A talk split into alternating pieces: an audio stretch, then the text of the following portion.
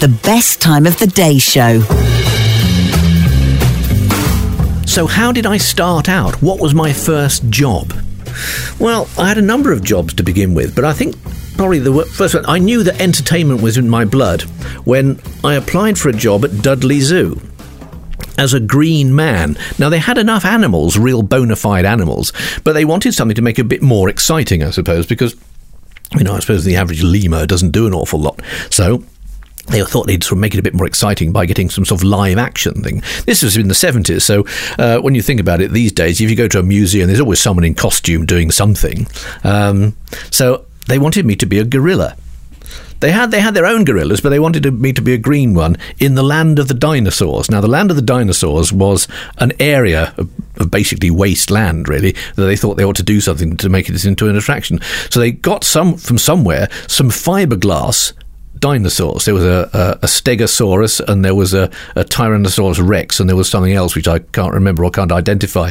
And their heads wobbled very slightly and there was um, the noise they made of roaring was actually an eight-track tape cartridge, which I used to fire up in the uh, the ticket kiosk uh, when I first arrived in the morning, uh, of lions and tigers roaring played backwards to give you that authentic Tyrannosaurus Rex roar.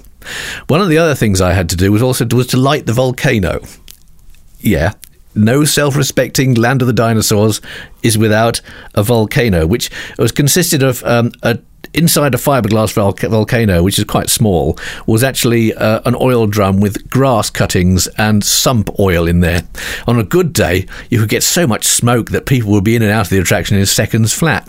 But the Green Man idea was I had to sit there very quietly by the side of the track wearing this gorilla outfit, which was not quite as exciting as you thought, because in fact it was just an ordinary pair of dungarees, where you know that fake grass they have outside greengrocers to put the apples and pears on.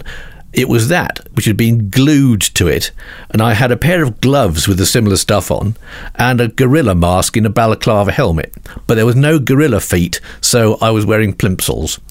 So if you imagine a green gorilla looking really not very gorilla like, uh, with steam escaping from the eye holes of the mask because it was so hot in there. It was, just, it was the height of summer, and I'm wearing gloves for crying out loud and wearing plimsolls.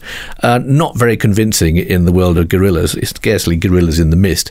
Uh, but the job was, is when people stared at me for a while, I was supposed to go, boo! and frighten the life out of them, uh, which gave people a shock other people go, oh, I knew you were going to do that. Or on one occasion, a bloke tried to punch me because his wife had got such a shock that the baby had fallen out of the pram. And kids would throw stones at me. However, I had help.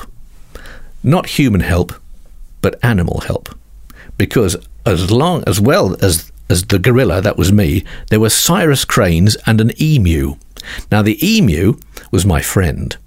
The emu would see if there was any bad behaviour going on, put its head down and run at the perpetrator.